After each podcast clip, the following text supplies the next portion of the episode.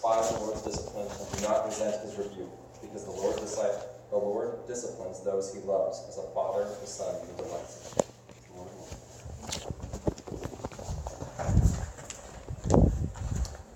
Thank you, Alex. Uh, bow your heads again with me briefly to pray over the sermon. Lord,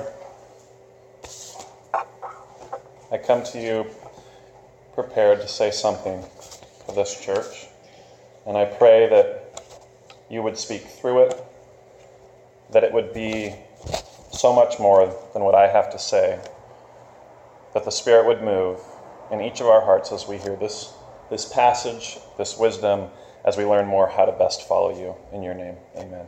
amen. So we're coming out of a series, uh, four weeks on the prayers of Jesus, which I loved preaching, and I hope you all loved um, hearing and taking in. And we're going to take a, this is like a comma, but it's a good comma. It's not a meaningless comma. Um, it's a moment where we can go into Proverbs um, and learn a little bit about wisdom before we jump into a book. Well, we will be jumping into to a full book to start going through again. I love that practice. Um, today, I wanted to look at Proverbs, and I wanted to look at it the way that I needed to, which is to simply start at, at just the foundation. Start at the foundation of how do we how do we learn wisdom? How do we study the wisdom of the Bible? how is wisdom in the Bible, the wisdom literature of Proverbs and Ecclesiastes and Job and these areas, how is it different than the other areas of the Bible we've been learning from? We've been learning uh, from the Gospels, which is a very different uh, style of writing, of delivery, than Proverbs. And so at first, at first take, it would look like Proverbs, if you were to just jump in, as I'm sure maybe you've done, you've jumped into Proverbs and you've said, Oh, I, I really need some encouragement right now. And you read Proverbs and you go, Oh, great. If I do this, then this will happen to me. If I do this, because these are if then statements. These, this, this section that, that Alex read has six pairs. Verse 1 and 2 is a pair, verse 3 and 4 is a pair, and they're if then statements, right? So if this happens, then this will happen. If you keep my commandments, then lengths of days and years of your life and peace will be added to you. It seems as though Proverbs is a promise to us, but we know, we know that's not the case. We know that these are not promises that are just like a genie in a bottle that when we do something, it will happen, right? We know that that's not how God works. We know that ultimately He is in control. And, we, and so we have to wrestle with this wisdom literature in a different way. And I heard a great take on um, how to, what, what is wisdom? What is the question of wisdom? Wisdom is what we have to use the 90% of the time that we can't use the law or the commands or the moral truths to make a decision. It's the gray of life. Most of your day, you are making decisions with wisdom, right? Most of your day, you're not deciding, oh, because I'm not killing that person, this is the right move. Because I'm not lying, this is the right thing to say. Because I'm not envying, this is the right thing to do. But it's not just that you're not breaking the law, that you're making the right choice. There's nuance. We all live in the gray all of the time.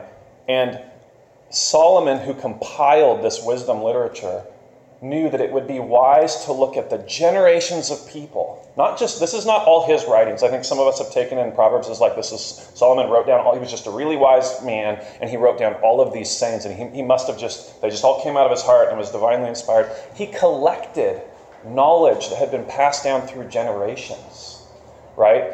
Um, there was a take that I liked uh, by a British politician. He said a proverb, his name was Lord John Russell, and he said, a proverb is the wit of one, but the wisdom of many. Doesn't this ring true to us? That a proverb is put into words, but it's a truth that we know.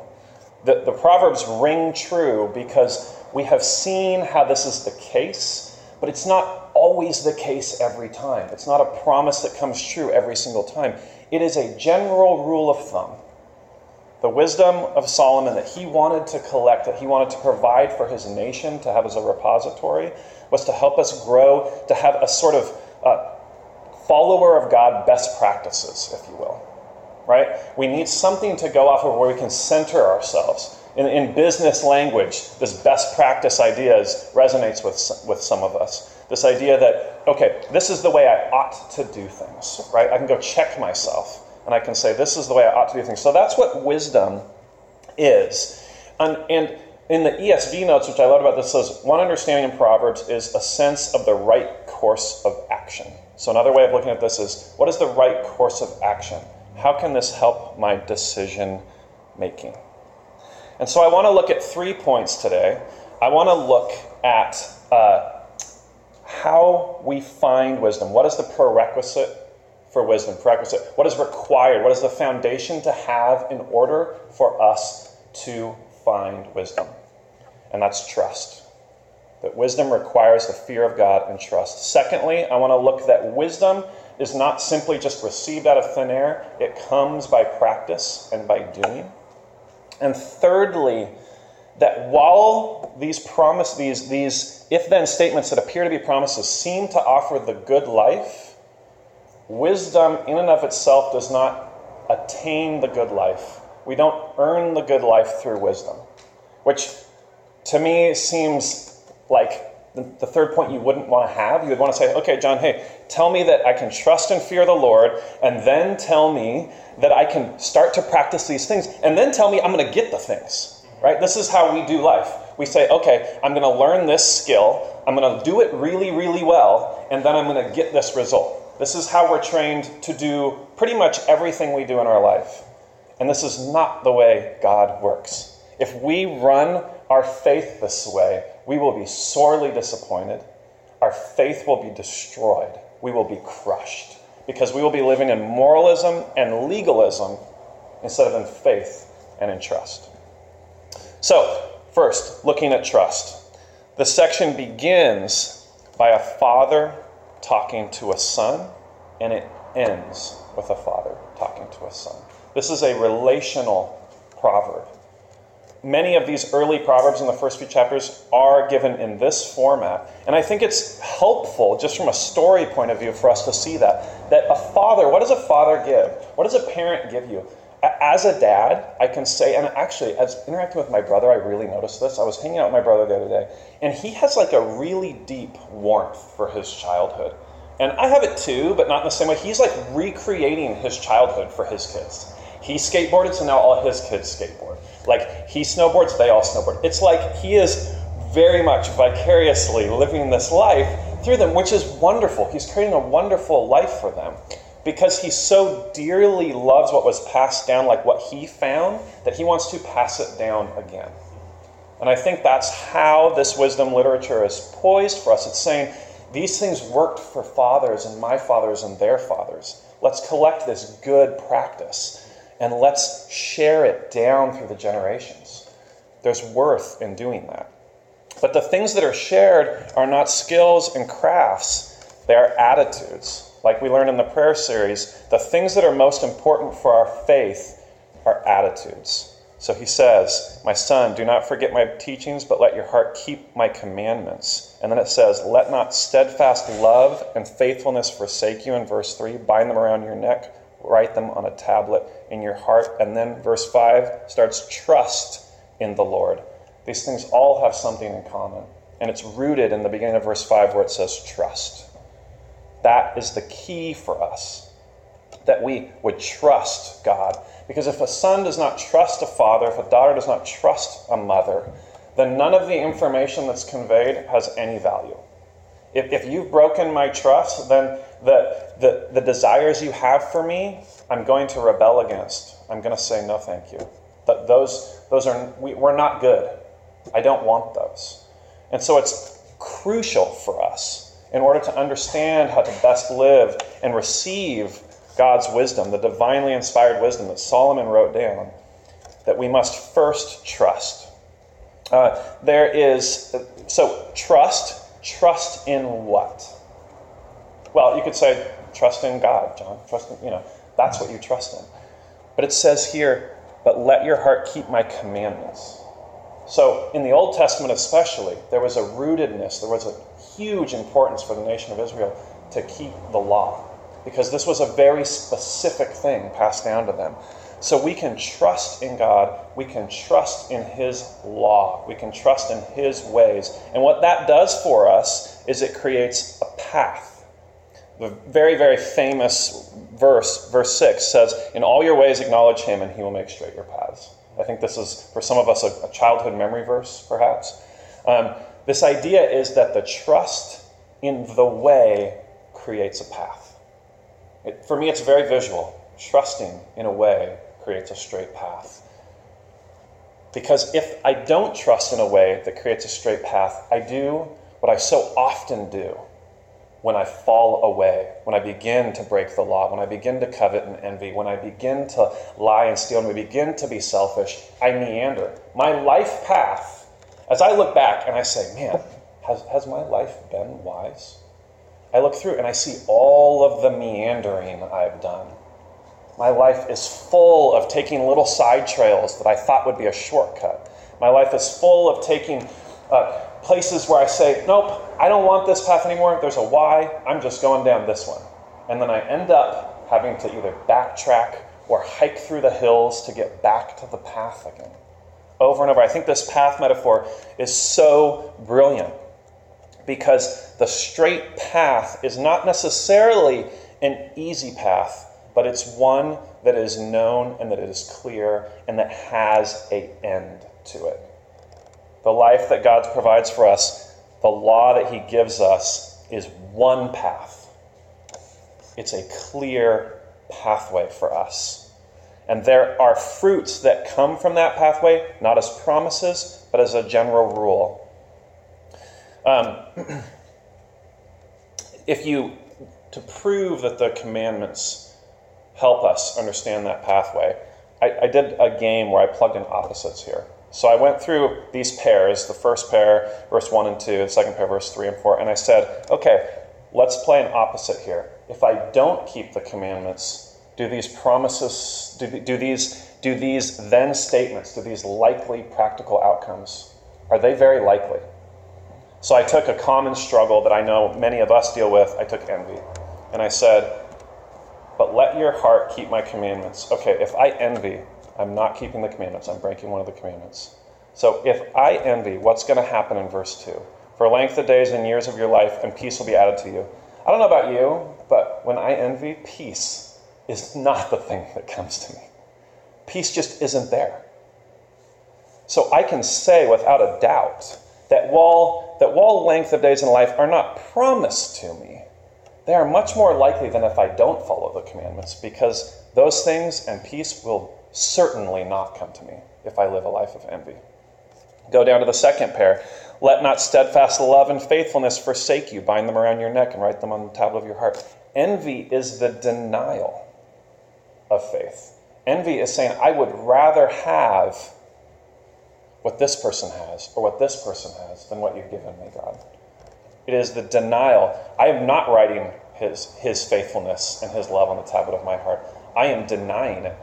I'm not even getting it close to binding it around my neck. I've like put it in a drawer to take out occasionally.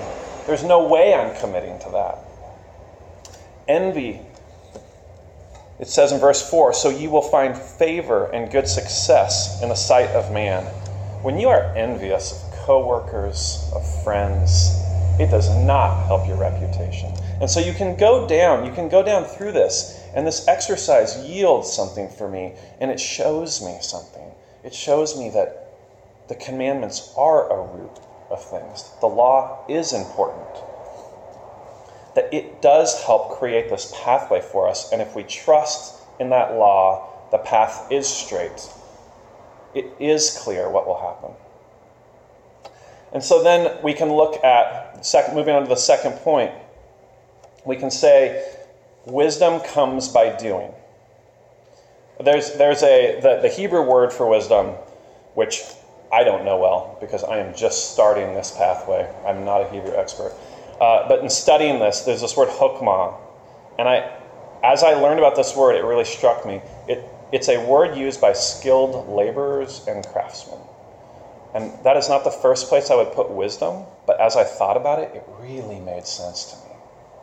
What is wisdom? When you see someone wise, how do you know? You know because the decisions the, the really big decisions come so much easier for them. And the small decisions are like the turn of a hand. They're like the gentle finesse. They can move. A good dancer knows how to move. Somebody who's a good sailor will know how to tie knots. They'll just be able to whip the knots up. They'll be able to string everything together. It's second nature and it's extension of their body.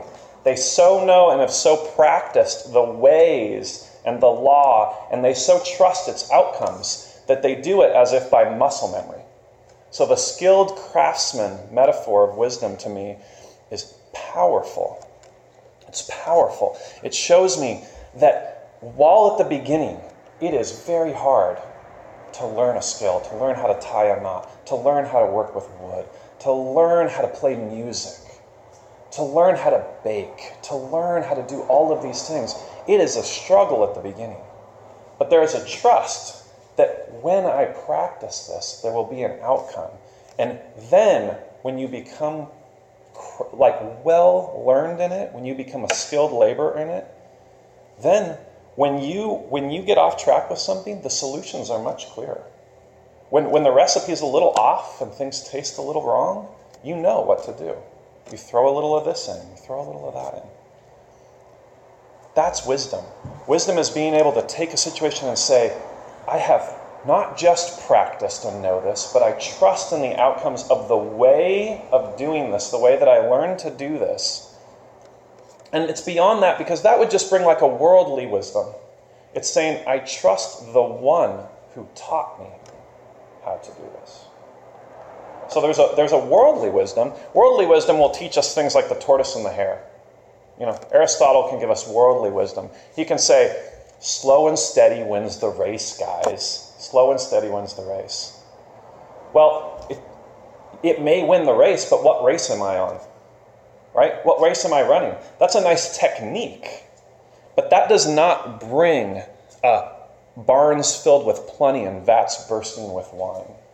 Because that is, verse 10 is not talking just about this life, it is talking about eternal life. It can't be true that doing these things will bring barns filled with plenty in this life, but we know that it will bring barns filled with plenty. We know that that's true because we trust in the one who will do that. So it's this skilled labor. And it does require some work. There's kind of a magical thinking for me. Uh, as I've learned more of the Bible, the less the less I trust in this sort of like open your Bible and find a verse and put your finger on it thing that we tend to do. We all have like a version of this that we do.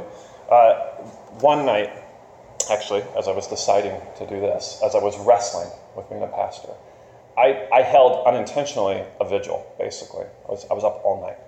And I said, Proverbs, give me something. I read verse like chapter 10 through 30 and I was just like, give me something. Like, give me the answer. Haven't we done this with the Bible over and over? Where we, we're just so wrecked and so struggling, and we say, give me the thing I need. I need it right now. Give it to me. We insist in that moment. And it's magical thinking. It's not that the Spirit can't work in that time, it's that God says, John, Proverbs is a jigsaw puzzle the more you learn about the Proverbs, the more you realize it was ridiculous what you did that night. I started studying for this and I go, oh, that's why it didn't work. Proverbs is set up where to, to properly preach most of Proverbs, you have to find the, the, the verse about marriage here and then the verse about marriage in like a totally different chapter and link them together. It's a jigsaw puzzle that I had to put together. And I was just like scrambling through the puzzle with all the pieces turned over, flipping one over at a time, and like hoping it would be like me as a pastor. Like, oh, there it is, good, we're good, I can go to bed. And of course, it's like half of a leg, and it's like, you know, the side of a building, and nothing makes any sense, and you just go to bed exhausted. Like, this is the way that we tend to do faith when we're not, when we're not patient and trusting in the craft of faith. And again, I am not saying I am not advocating moralism and legalism of saying, do all of these things and you will get this thing. But also, this wisdom literature is not saying, don't do all of the things and you will get the thing. There is a process that is wise that says, learn from the master. Do the jigsaw puzzle. Take the time. Put it together. And ultimately, your memories of parts of that puzzle as you put it together will make it much faster to put it together the next time. It'll make it much faster. You know what the picture is. You can see it because you've been learning it, because you've been practicing it. Another way of looking at this is that um, we are trained from a very young age, especially in the 21st century and sort of postmodern, late modernity. We're trained that we are so special that reality will learn us. So think of a high school or college graduation speech. Usually, a well known author, entrepreneur, politician comes up to, at this time, Generation Z, I don't know, like the, the next generation after millennials. Uh, and they will say to them, You are so special that the world has to learn you. Go do. Like, that's literally the speech that everybody gives is like, you have something that's so great to give the world, and you're going to change everything. And then we hit, what is it? Age 34 for me, age 40 for some people, age 50 for some people, maybe younger. And you realize, oh, no, I have to learn reality. Reality does not have to learn me, I have to learn reality. That's wisdom. That's when we realize we need wisdom. And that's what's so crazy about the life we live in is that that flies in the face of all of the technique, of all of the process that's given to us, because we've been asking reality to conform to us, and we have so many examples in the media of it working that we think the rules don't apply anymore. I mean, you don't even you shouldn't even listen to the tortoise and the hare anymore if you trust the media. The media says startups go, make it fast, make, get your money and retire at age 30. I mean, this is like the big thing. Is like this is how you do it. Like none of none of the past matters anymore. Throw it all away. We are our own people. We live in our own time. Meaning is what you make it. Why would you need wisdom literature if the world is what you make it? Nothing has meaning except what you decide. Why are we disappointed with our life if that's the case? Why? It's because wisdom is learning reality. Reality is not learning us, we are asked to learn it. God created a reality that we're learning. The, the New Testament wisdom literature, uh, R.C. Sproul, who's a, a well known Presbyterian minister, called the New Testament lit, uh, wisdom literature James. And I thought this was, this was helpful um, because James does read uh, very much like wisdom. It, it, it's not dissimilar from Proverbs at all. If you look at James 3 13 through 17, it says, Who is wise and understanding among you? Let them show it by their good life, by deeds done in the humility that comes from wisdom, the learning from reality that comes from wisdom. But if you harbor bitter envy and selfish ambition in your hearts, do not boast about it or deny the truth. Such wisdom does not come down from heaven, but is earthly, unspiritual, demonic. So James really goes there. He really puts, puts a point on that. He says, listening to the world, it's not just earthly, it's unspiritual. And then he goes to a very uncomfortable place for us. He says it's demonic. I mean, if that doesn't make you uncomfortable, you're just not listening. I'm like, I don't know, how do I preach on that? You know? Demonic. For where you have envy and selfish ambition, there you will find disorder and every evil practice the meandering path, when you're fueled by envy and selfish ambition, when you can break the law because the law has no meaning, because there is no moral truth, because nothing matters, you are on a meandering, twisted path of your life. Where any at any point, whatever's best for you and your feelings is the place you're going to go on the path. We know this is the case. Following our gut is not wisdom. It's not. Think following your gut is not always wrong either, but following your gut is not wisdom. The world asks you, I mean, if you go to pop psychology, most of the articles you will read say, listen inside, follow your gut. Well, if your inside has been trained wrong, if you've been trained to do to, to tie the wrong knots, then when you put that sail up, it's just going to fly off. It's not going to hold you. You're not going to get down to where you need to go. The world's wisdom is earthly, unspiritual, and demonic, and you will find disorder and every evil practice. Because when we're on a meandering path and things get tough, and we run out of food, and we're still lost, and we still don't know how to get there, then you'll do anything to survive. You'll sacrifice any relationship, you'll manipulate any colleague,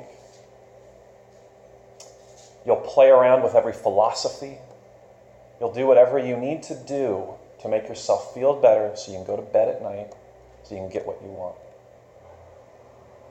That's the wisdom of the world, and that's where it will get you. But the wisdom that comes from heaven is first of all pure, then peace loving, considerate, submissive, full of mercy and good fruit, impartial, and sincere. That is what requires trust. To get that wisdom, we must trust and fear the Lord, that He is so much bigger than us, that He is so much greater than us. Because otherwise, there's no way we can be peace loving and considerate and submissive. John, you're telling me to be submissive in this culture? No, no, no, no, no, no. That's not what I'm supposed to do. I'm supposed to stand up for myself. I'm supposed to make sure my rights are not infringed upon. I'm supposed to make sure that I care for myself. That's worldly wisdom. And God is saying, You cannot live. James would have known, you cannot live like Jesus if that's your MO. You cannot do it.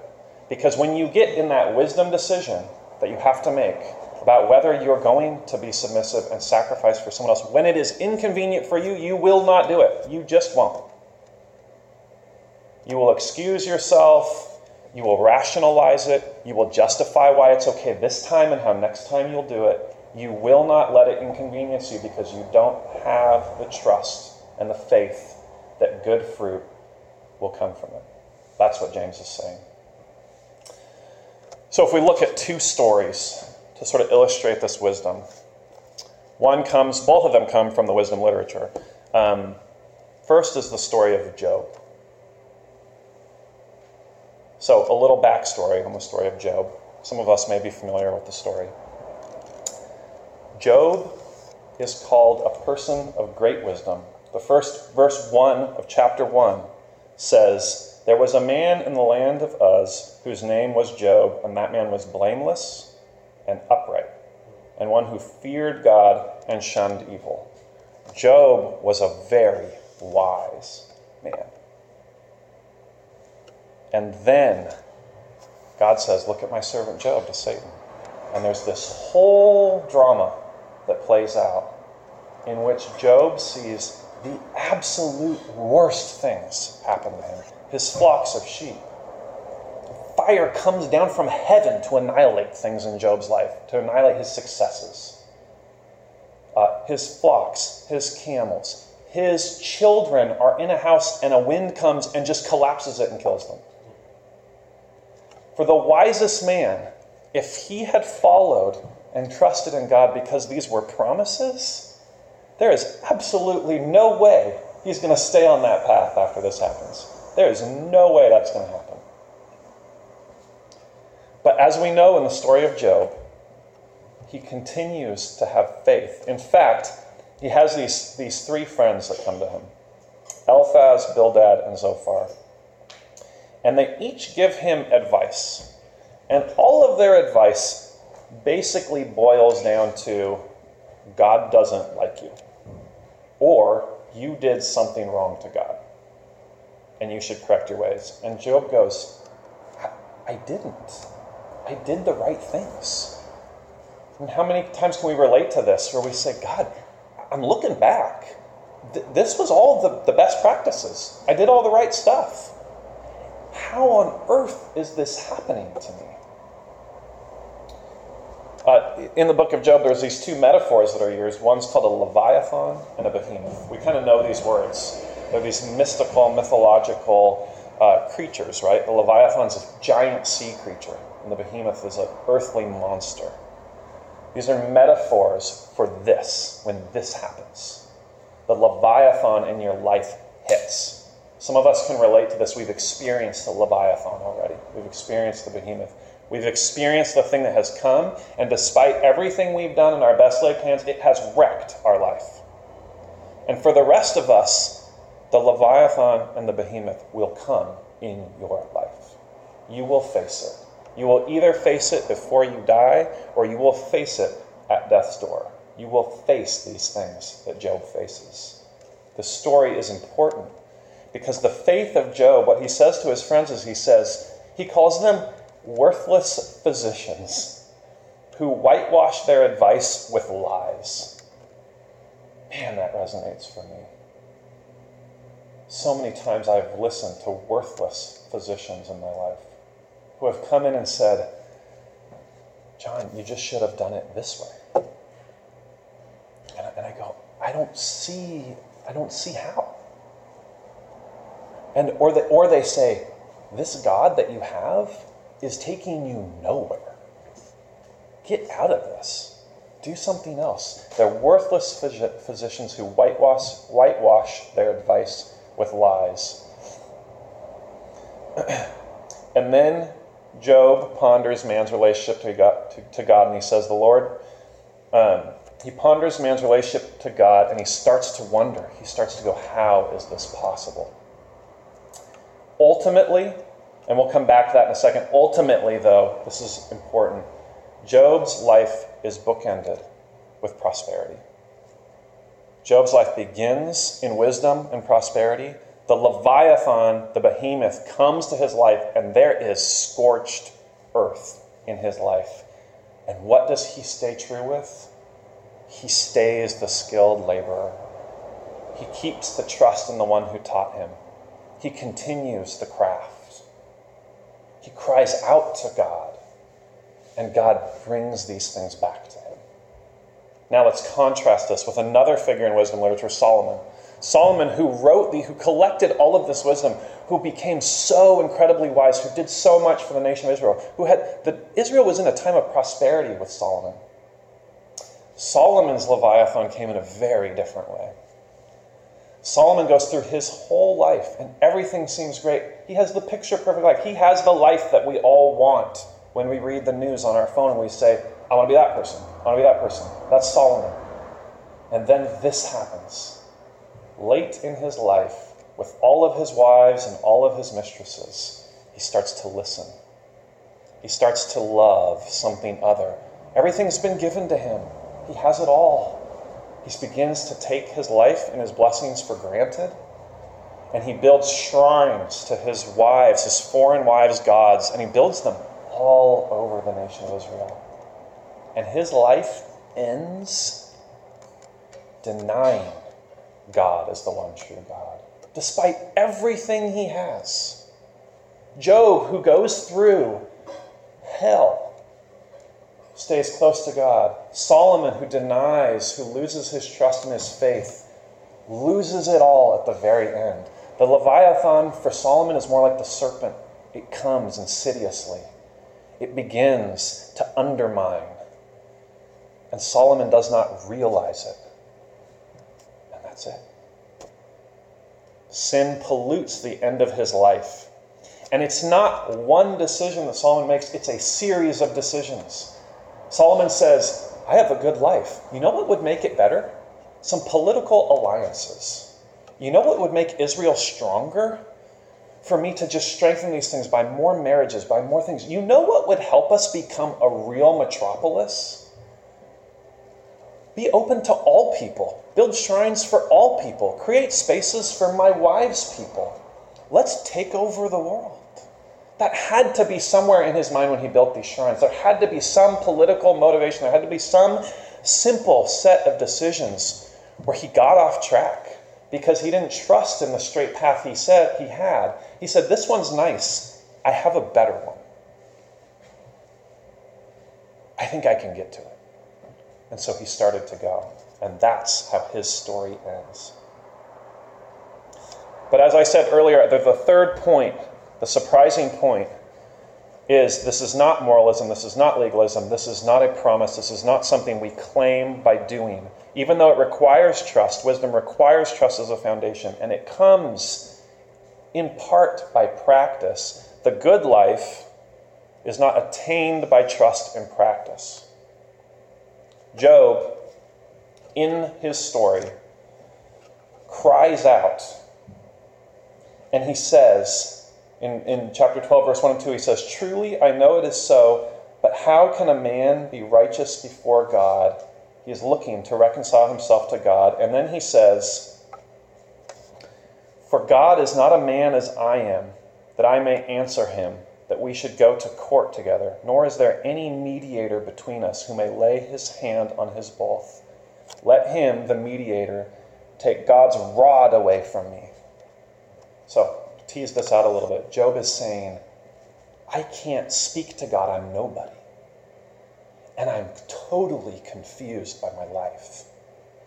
Oh, how I wish there was one that was there that could help me speak to God and cry out to Him, that would go to court and argue my case, that I lived a good life, that I was wise. I wish there was someone that would do that for me.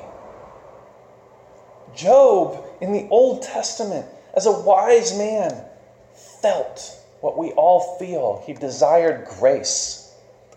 He knew that the good, the wisdom life wasn't bringing the good life. How do you know? He saw it. It wasn't happening. And so he cried out, he said, If not this, then what? I'm trusting in the only thing I've been given to trust in. What, God? What else is there? And then in verse in, in chapter 16, he says, Even now my witness is in heaven, my advocate is on high, my friends scorn me, my eyes pour out tears to God. Oh, that one might plead for a man with God as a man pleads for his neighbor. It's amazing. Four verses later, he says, For I know that my Redeemer lives, and he shall stand at last on the earth. And after my skin is destroyed, this I know. Because Job came down with boils. That was the last thing that happened. He got as close to death as he could get. He says, After my skin is destroyed, this I know, that in my flesh I shall see, I shall see God, whom I shall see for myself, and my eyes shall behold, and not another. How my heart yearns within me. Job so trusted and so had faith that before Jesus was, Job saw him. He called out to the one that he knew must be there because for God to love him, Jesus must be. The Old Testament cries out to the New Testament for the fulfillment of what must be. The good life is not given or is not earned, it's given. It's the Father who gave the Son true wisdom. God created Jesus, who was wisdom. So we have the bookends of the Father and the Son. And we have a true Father and the true Son. And in His wisdom, we are redeemed because He mediates for us. He is our advocate in court. So, yes, we are asked to trust. Yes, we are asked to do. But we will get to the end and we will inevitably fall short. Did Job make a mistake? Yes, Job made a mistake. He's a human being. While he was upright and steadfast and maybe the best man that lived at that time, he was a man. And in the end, Job had to have known, even though he was crying out to God, he had to have known, I've made some mistakes. Oh, God, I've made some mistakes, but I tried so hard. For you, God, please, I'm begging you. I'm begging you to give me a break here. I trust you. I'll do what you say. I've tried so hard. That's the incredible power of the gospel. That's the gospel in wisdom literature. is that the message passed down from the Father to the Son is good advice, but ultimately it's grace. So the application today is simple, as I always say. Decisions, our decisions matter. Every decision really matters. Because we can be like Job, and in those moments of heartache, we can begin to go astray. Or we can be like Solomon, and in those moments where everything's wonderful, we can begin to go astray. Our decisions matter, not because we earn it, but because it crafts our heart. Because we're learning the knot. Because after a while, we can just tie it. And then when things go wrong, the trust is there. Let's pray. Lord, we're challenged always by your scripture.